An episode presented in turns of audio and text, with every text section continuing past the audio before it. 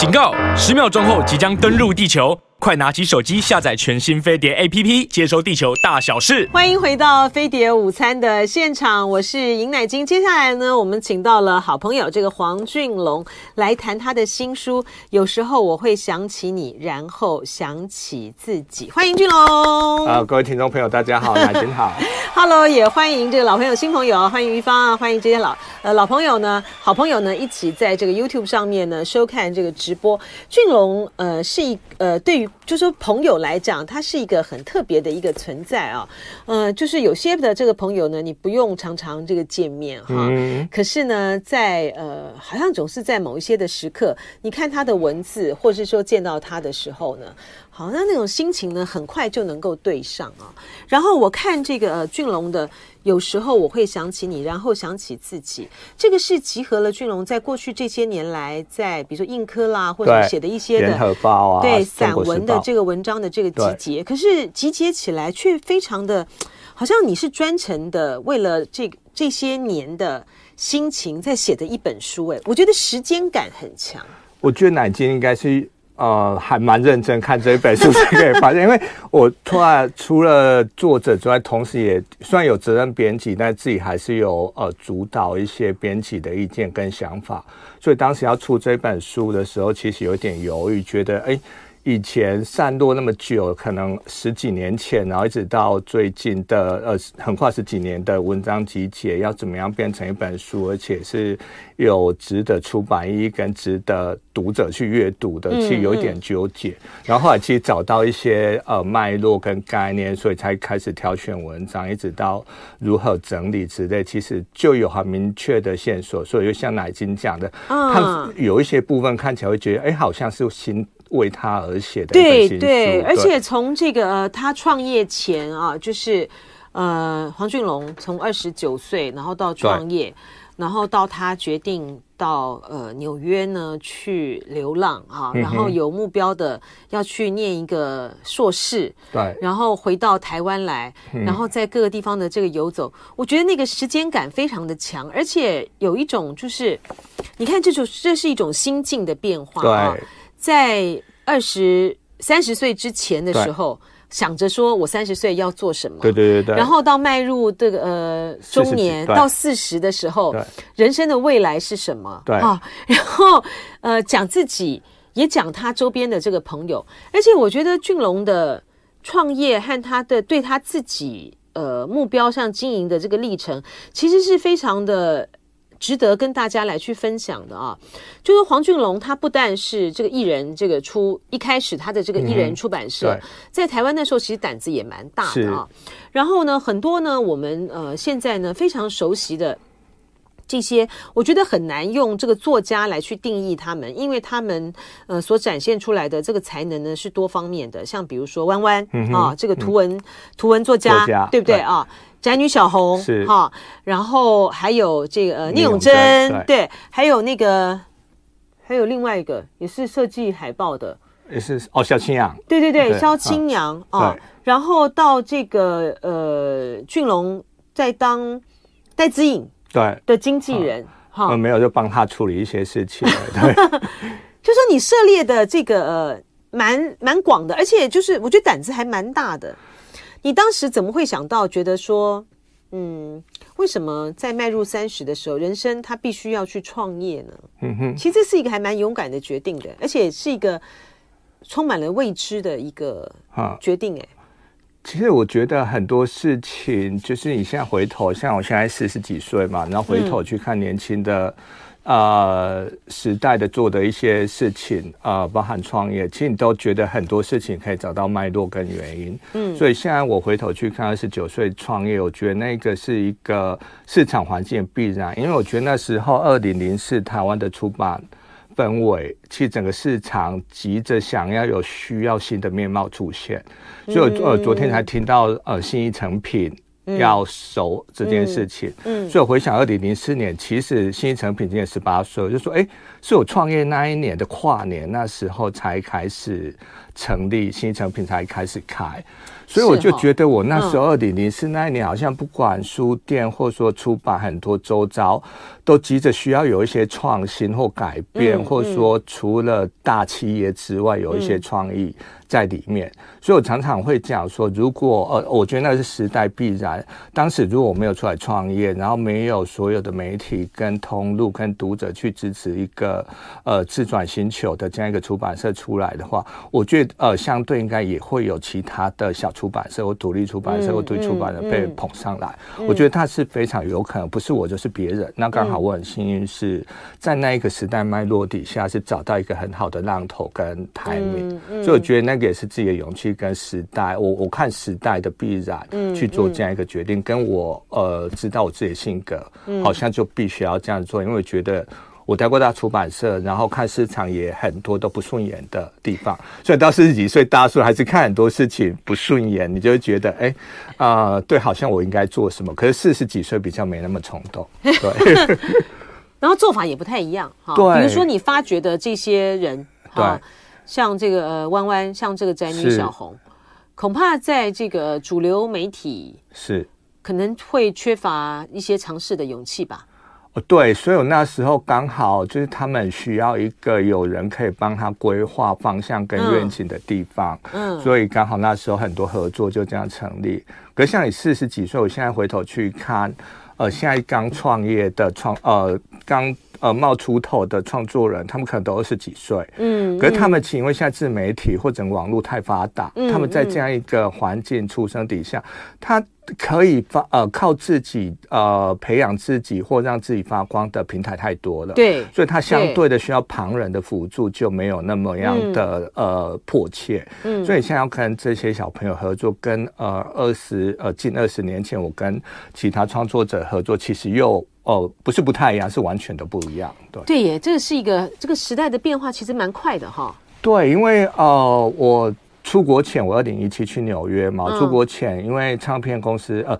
呃，呃，音乐圈的朋友，他们都很明显知道，而且确定，就是说，现在呃，因为数位串流的问题，嗯，所以现在的如果要发片，呃，音乐的话，一些音乐人，他们其实完全不需要仰赖唱片公司。嗯，所以到现在是很确立。嗯、然后我最近在跟一些创作者聊一些创作跟合作，其实我很明显知道说，其实不只有音乐圈，其实慢慢很多创作圈新一代的朋友都一样。嗯，他不管是写文字的，或做音乐的，或演戏干嘛之类，他们慢慢的自己独立跟完成所有事情能力跟管道越来越多元。那相对需要别人或我们以前那种类似经纪的角色辅助，又慢慢越薄弱了。所以他们需要的东西就很不一样了。对，对，对他们如果自己很有想法，嗯、其实他工具很多，所以他就很有机会，嗯、这是他们的优势。而这个俊龙呢，再去呃，对于事物的那种细微之处的这个感受，我觉得有他很别致的地方。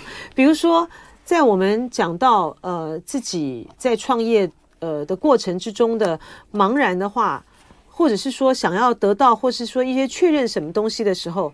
很少你会跟这个娃娃夹娃娃机合在一起吧？我觉得他一开始开篇的这个文章，我就觉得说，嗯，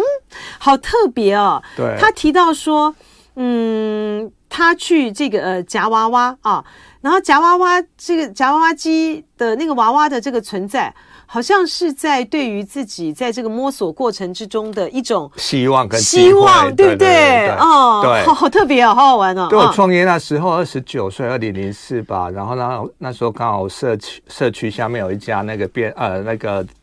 啊。呃类似全联的那一种呃购购物中心，所以那时候每天就是省吃俭用嘛，傍晚要自己去那个超市买一些呃晚上要自己煮的东西，嗯，那会很没有钱，然后看到那个那边有一个夹娃娃机就。而且是一个很奇怪，就是熊，没有长了翅膀的熊。嗯、所以就我现在回头去想，就说我怎么会每天经过都会毫不犹豫的拿出十块、二十块、三十块去夹那一只熊，然后就来收集了，最后还收集了彩虹的颜色，就红橙黄绿蓝靛紫各一支之类的。然后后来我回头才去想说，因为那时候觉得。人生隐约有一些机会，然后就跟很、嗯、很像夹娃娃一样，嗯、就你觉得十块钱换一次梦想跟希望之类，其实还蛮划得来的。像那个熊，这对我来讲，这你也可以换成，可是呃洋娃娃太奇怪了，所以就刚好一只熊。我觉得很有趣啊。然后他的这个金句就出来了，他说：“呃。”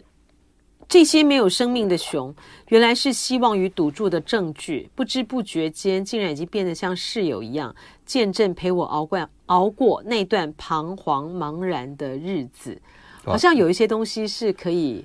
你只要去尝试，他就可以训练抓得住的啊。对啊，我还可以想到那时候，嗯、呃，因为北漂族，嗯、然后那时候跟、嗯、呃三个三个人一起分租，然后我的房租一个月才四千五。然后就单人的那一种木床，反正就很简陋那一种，嗯、然后就把那些娃娃全部放在床头。嗯，所以真的，我到后来一直事业比较稳定之后，可能呃三四年后，嗯、然后才搬家。就搬家的时候，呃，我那文章里面有写搬家，陆续把他们送给邻居之类。因为对我来讲，嗯、那一段时光已经过去了。嗯，所以熊也熬出头，他会到就是呃。加入就是到比较有钱的家去居住，熊好像熬出头了。对，你讲的是还蛮、啊、蛮有趣的、啊。在这个呃黄君龙的这一本呃时报出版社出版的，有时候我会想起你，然后想起自己的时候，他从他自己呃创业的这个记忆的时光到旅行啊，嗯、然后到他呃想念自己。想念自己的曾经的过往，对啊，这个租屋的这个时间，然后在这个旅行流浪的时间，它其实是一种不断的看自己也看别人啊。然后呃，我觉得比较好奇的是说，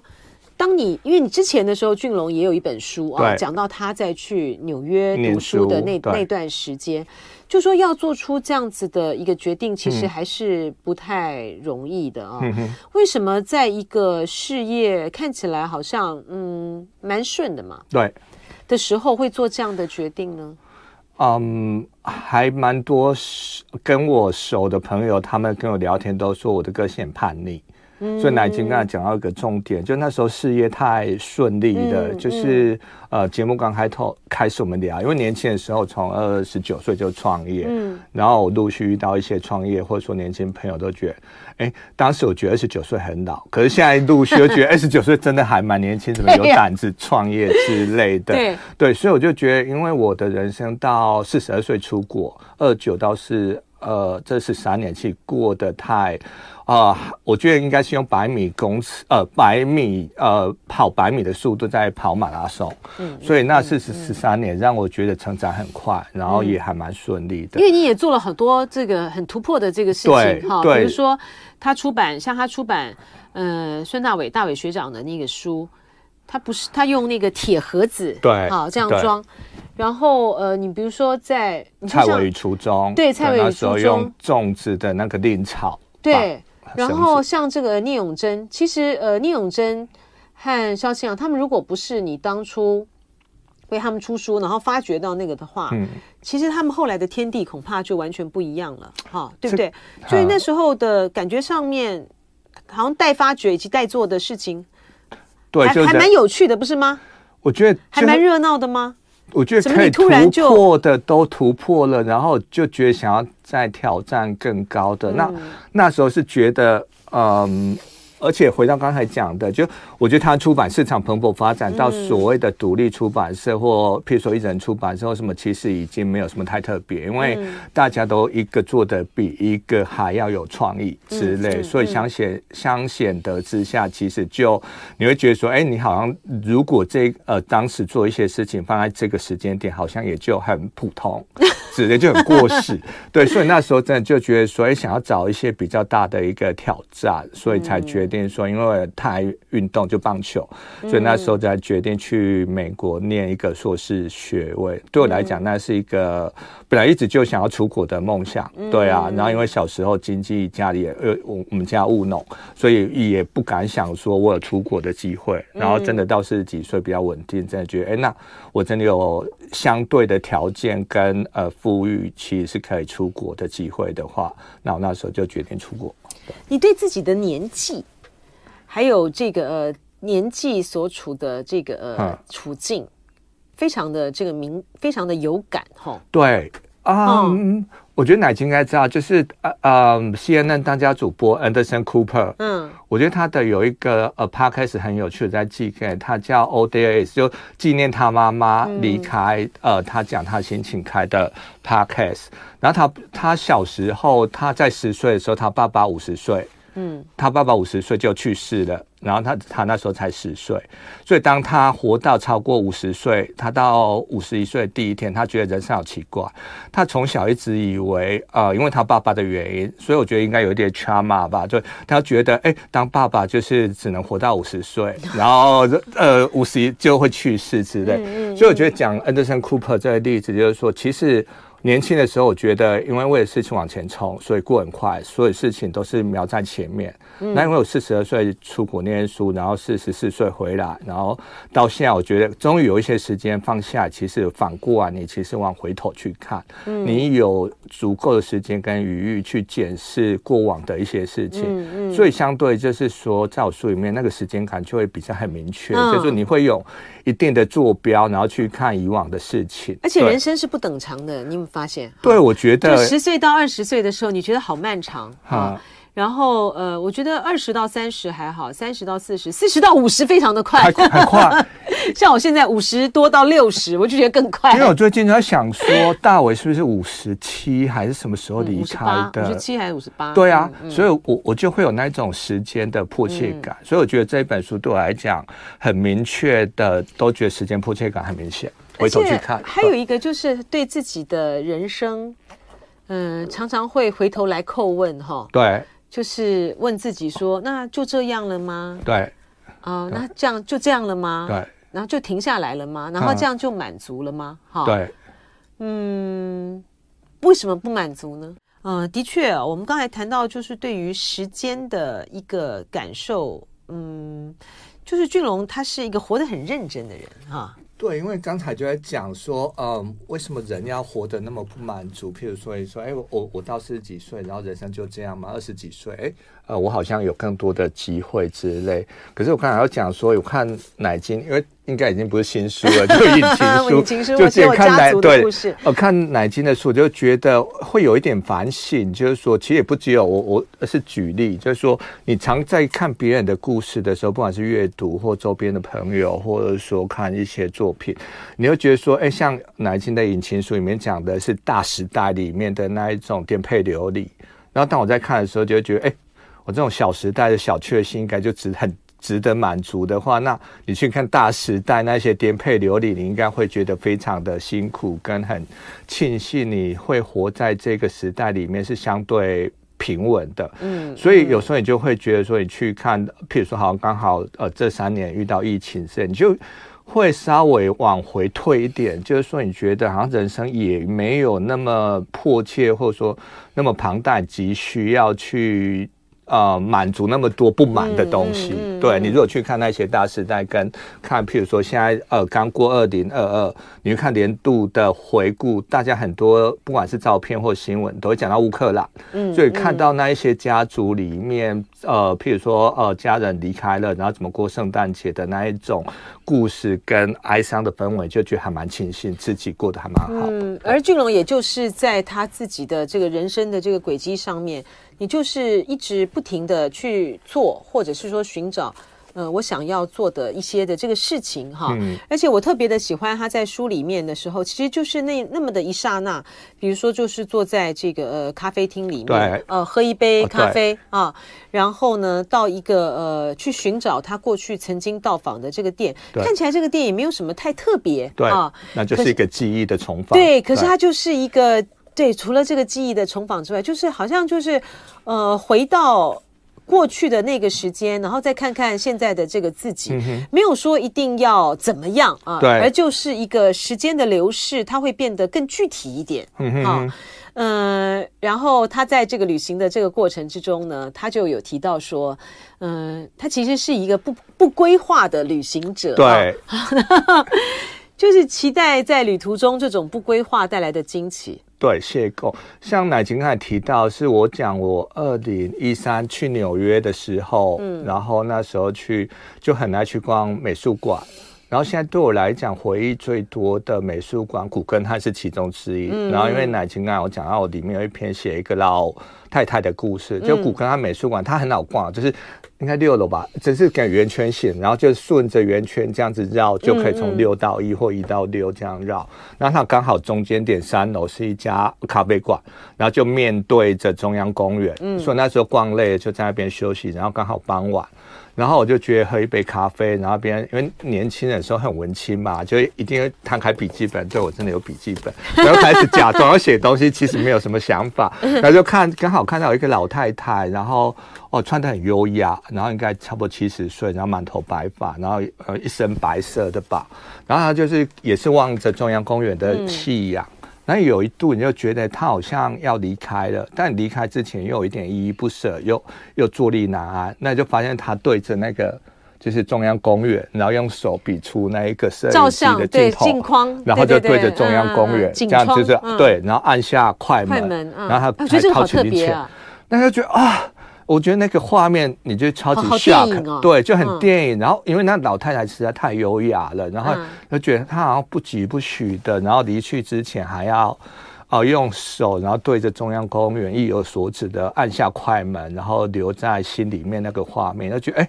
那个画面对我来讲，我觉得常常有时候人生你突然惊觉时间流逝的时候，你都会想到那个画面，跟那个老太太，你就觉得好像很多呃，你走过的记忆跟风景是可以用某一些方式。纪念留在你的心里面，或永远陪伴着你。嗯，也许那当下老太太其实是想起她可能曾经离开的某一些人之类。所以，嗯，嗯，古根啊，那个古根汉美术馆，从此对我来讲，只要每一次去，我就想到那个老太太。我想到二零一三年，然后年轻的时候，当时。三十出头的自己，嗯，所以我觉得不管是旅行，或者说你即使现在因为疫情，岛内旅游还蛮流行，就是说你即使在生活环境里面慢旅游或什么之类，你都很容易因为触景生情，就你会想起很多的过去，不管是自己或。别人，所以像我这本书里面，我自己还蛮喜欢我写的一个文案，就是说从前的你很好，现在的我好吗？就是啊、我这本书名有时候我会想起你，然后想起自己，就是说你刚好你在回顾，在人生某个阶段回顾过去的其他人或其他自己，或经历过一些事情的时候，你就会觉得说，哎，其实我过去。其实呃很多事情不管好或坏，过你都觉得哎，其实都还蛮不错的，因为回忆都还蛮甜美。嗯、那你就会回头去想说，那我现在的我为什么应呃不是应该要怎么样，要很知足或很快乐吗？嗯嗯、那我现在为什么呃是这样之类？所以我觉得呃特别疫情之后哦、呃，我我还蛮鼓励大家呃，即便也不是作者，就拿拿起笔，然后记录下一些某呃某一些日常片刻的心情。我觉得那个对你的人生的方向会还蛮有帮助的。嗯。好像是一种比较可以比较清楚的对一个一个凝住的感觉。对，我觉得这是心有心很多现在心理智商是都很，我觉得那是有根医学根据，就是说写下心境这件事情，其实对每一个呃控制自己的情绪或心理呃或日志的平稳，其实有还蛮正向的意义的。嗯、对，这个俊龙呢，呃，因为呃，他除了去纽约的那一段之外啊。你从什么时候开始自己一个人旅行？嗯，应该是二点零五哦，一个人旅行哦，那更。然后里面写说二零零五还是二零零四？对啊，那时候是因为比较时间就自己一个人然后去比较久，然后更早第一次出国是二点零一吧，嗯、那时候应该二十。十五、二十五六岁。嗯我是非常习惯一个人这个旅行啊，一个人做的。那但一方面，除了是因为工作的关系啊，我要采访。那另外一方面呢，就我是是非常的习惯一个人，我的那个孤独指数超高的，啊、我可以一个人完成很多事情，包括去这个住院啊、开刀等等之类。如果说不是因为要有的时候要签那些同意书的话呢，我这我自己都可以完成这件事情。可是我看到俊龙，他也是你也是如此，而且这个这个一个人对你来讲，他是一个学习的过程哈。对。对不对？对。然后呢？而且你你比我开放多了，就是说你在一个人的这个旅途之中的时候，你很愿意跟陌生人去聊，对啊，聊他们的故事，对啊，对不对？对，因为我们刚才广告的时候才是下来聊说，我们这种就是、嗯、呃传播界的工作呃呃工作人员，其实私底下都还蛮孤僻的，因为工作上讲话要讲太多，所以呃，如果是在台湾，你相对的呃离开工作。不太会想要去跟陌生人攀谈之类，嗯嗯嗯，但是到国外完全是整个放开，也就觉得说，哎、啊，好像很有趣，对啊。所以说你的个性，我觉得应该是个性的本质里面。虽然说他在里面有写到说，他终究是一个孤僻、怕讲话的的小孩哈。可是呢，你在对跟，可是你对于人，嗯哼，你对于人，呃，却有一种想要去认识他们的那样子的一种渴望，是不是这样？对，因为像我去、嗯、呃旅行，或者说在美国纽约念书念书那两年，我我都会觉得每一个人都还，你看周边的人都觉得好特别，都会想要了解他们的故事。对啊，我看你去那个纽奥良，对、哦、对，去听那个爵士乐，对，然后在呃那个是在纽约吧，去那个跳蚤市场，对，跟那个老板简直是要变成是好朋友了哈。对啊，其实这是你还蛮。哎，你个人的这个，你个人的这些的旅游和这种像经验，我觉得好 Woody Allen 呢、啊，很 像 Woody Allen 的电影。我觉得我现在四十几岁，我都回头去想，就觉得还蛮感谢过去的自己，就觉得我现在因为有两年的在美国念书的一个经验，所以我觉得我现在跟陌生人聊天，我就会我就变世故，就会会有一些防卫心在里面。然后小时候你就觉得天不怕地不怕。不知道人事险恶之类的，嗯，但那时候觉得还蛮好玩，就有趣吧，对不对？对。然后呢，他那个跳蚤那个跳蚤市场的那位这个老板，他买的东西可多了。这个黄俊龙，我那时候呃去游学，然后三个月，嗯、然后呃从头到尾去这个跳呃跳蚤市场，这个老板然后光顾了三次，然后一直跟他杀价，也不是杀价，就是因为要买一个二次大战。哦，没有一次大战，呃，一九一几年。呃，问世的打字机，嗯、那老板都一一直跟你讲故事。他说：“你想象一个呃，一次大战颠沛流离的战士士兵，坐在美国的火车上，从东岸叭叭叭叭，他好会讲啊。对，然后说写着用这台打字机写着信给他家乡的儿子，叭叭什么之类，你就觉得哦，好想要带回去，然后感觉很有历史跟故事。那因为那时候还也也就旅行，然后会省吃俭用嘛，然后就跟他讲说、嗯嗯、哦，那你。可以给就一直杀价，然后说你可以给我多少钱之类，然后就很犹豫，然后第二次去，然后终于买了之类，然后觉得买了之后觉得是要搬着一台打字机回台湾，觉得很蠢，因为超重的。然后第三次就刚好跨完年，然后纽约下大雪要回台湾，然后觉得哎，我好像三个月的旅程也结束了，那好像在纽约没有朋友，那我觉得那个跳蚤市场老板因为这样杀价关系，然后刚好就建立起自以为刚好。自以为跟他好像是某一种程度的朋友，就觉得说，哎、欸，想要去跟他告别一下，然后结果当天大雪，然后跳蚤市场没开。对呀、啊，我觉得你那一幕写的好好。然后黄俊龙带了带了杯狗要去给那个对跳蚤市场的那个老板，就他没开。对，他后来呢，把这个杯狗呢留给流浪汉，一个流浪汉。对，对啊，你不觉得很很电影吗？你不觉得很画面？我觉得那就是一个，画面感十足。对，对啊、对就是。我现在回头想起这种片段，这种文字，我觉得好动人啊！嗯，我觉得我现在没办法，不管是写这样子的文字，或者说去做这样的事情，我我觉得我怎么想都觉得无法。哦，所以就是刚刚好，对不对？刚刚好就是在那个时间点上，在那个年纪，在那个心情。你知道，如果现在要买那个贝果，你会去想说，纽约客，你请他吃贝果，可是那个贝果是。排名纽约第一、第二名之类的，可是我一直说，你现在长大之后，你辨识过很多事情，你就想东想西。嗯，嗯，可是年轻那时候很单纯的觉得，哎、欸，他是我朋友啊，哎哎，他下大雪，然后呢很辛苦，然后他之前又给我那个呃 discount，、嗯、所以我应该要去回去之前跟他 say goodbye，然后带个东西。而且这个跳蚤市场的老板也很好，他说他说他跟其他的客人说黄俊龙是他的兄弟。对，因为我就跟他杀价，然后他说啊，那我算你四十块好，只有你才有。嗯然后就跟旁边朋友讲，哎、欸，俊龙你很会想哎，就是说不管是呃这个标题啊，或者是文字里面的那些很经典的这些句，像比如说在京都寻找远道而来的风景啊，嗯、然后去想念人生的一种嗯很难忘的一种刻骨铭心的这个时刻哈。对，你看他在写他到这个呃京都，他去。呃，去一家他四年前曾经到过的这个咖啡厅哈，然后他说，嗯、呃，这段再访竟成了送走旧回忆的最后一趟告别，下回将不再有旧记忆牵引呼唤着我，只是送走旧回忆后，当旅程结束，此行一切又将是另一段旧的回忆，新的故事。对啊，我觉得好会写啊！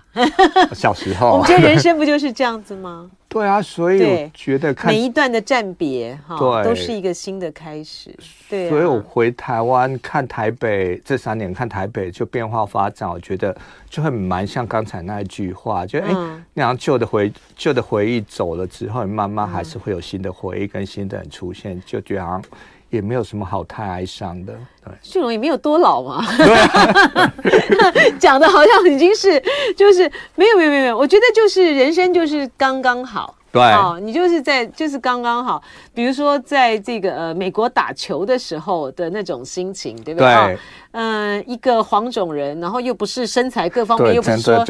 看起来对，又不是说哇是天生好像就应该站在这个投手板的那样啊，可是有这样子的胆识，有这样的勇气啊，可以到这个呃中央公园的这个球场上打一个球，他就是在那个时间点上，他就可以。成就那样的事情之后，好像过去了，他也就不在了哈。不，那种疯狂和勇气，他就过去了。对，因为我已经证明过，我觉得回台湾还蛮骄傲的，就给美国的队友让他们知道说，哎，呃，台湾人其实你别看他瘦弱，但他其实还蛮厉害的，就刮目相看，这样我觉得还蛮骄傲的。你很多人很惊讶吧？我连我们队长都很惊讶，他在送别宴的时候，他一直频频点头，说是我们球队传奇。你之后、嗯、之后如果再回纽约，要来帮我们开球，这样蛮开心的。对啊，这真的是一个非常嗯、呃，